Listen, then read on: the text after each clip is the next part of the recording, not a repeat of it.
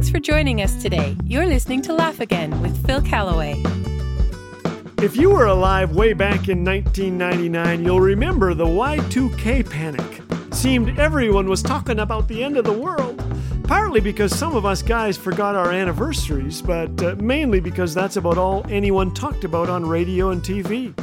Hundreds of books were written warning us that at the stroke of midnight on January 1st, 2000, the world's computers would say, We have had enough, Earthlings. You have been hitting us with your fingers for years. It's revenge time. Ha ha ha ha. For some people, the end of the world couldn't come fast enough. Take Matt Johnson, for instance. Matt is an acquaintance of mine who rises early each morning hoping Armageddon is no longer just a movie.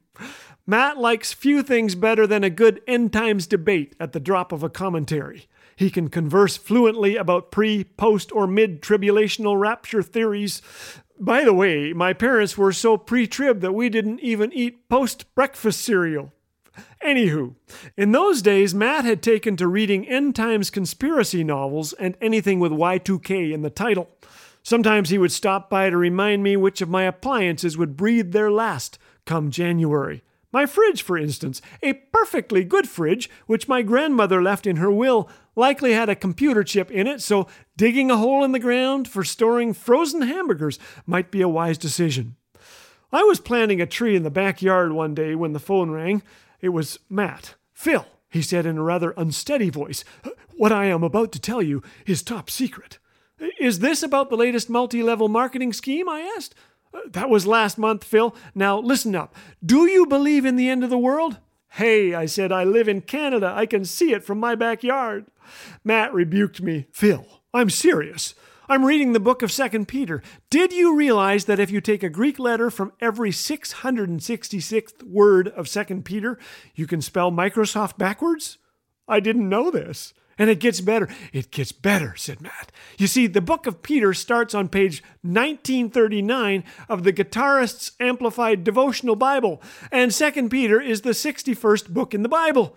Add 1939 and 61, and you get 2000, I interrupted. That's right. Clearly, the end is upon us. The last gasp, the big kahuna. Computers will crash. So will the stock market. It'll be chaos, Phil. I'm getting out while I can. Would you like to buy my house? How much? I asked him.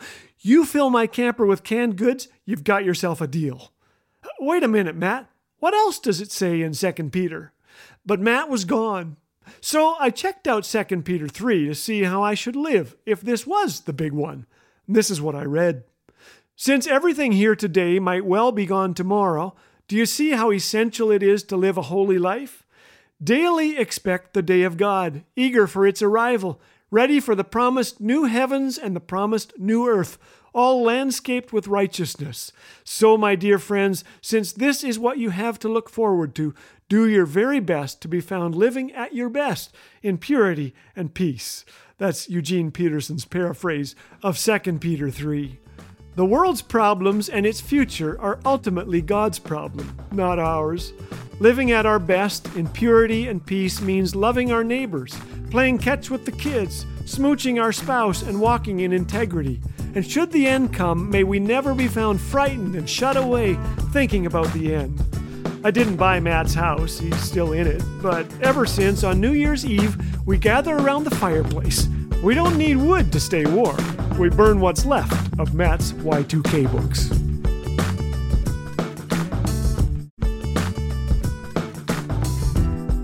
At Laugh Again, we're all about the hope of Christ and the joy that only He can bring. This month, we're offering a new devotional booklet to prepare you for Easter called Quiet Spaces for Passion Week, created by our friends at Back to the Bible Canada. This free Easter devotional tracks all the incredible events of Passion Week. So request your free copy today by calling 1 800 663 2425. Laugh again. Truth bringing laughter to life.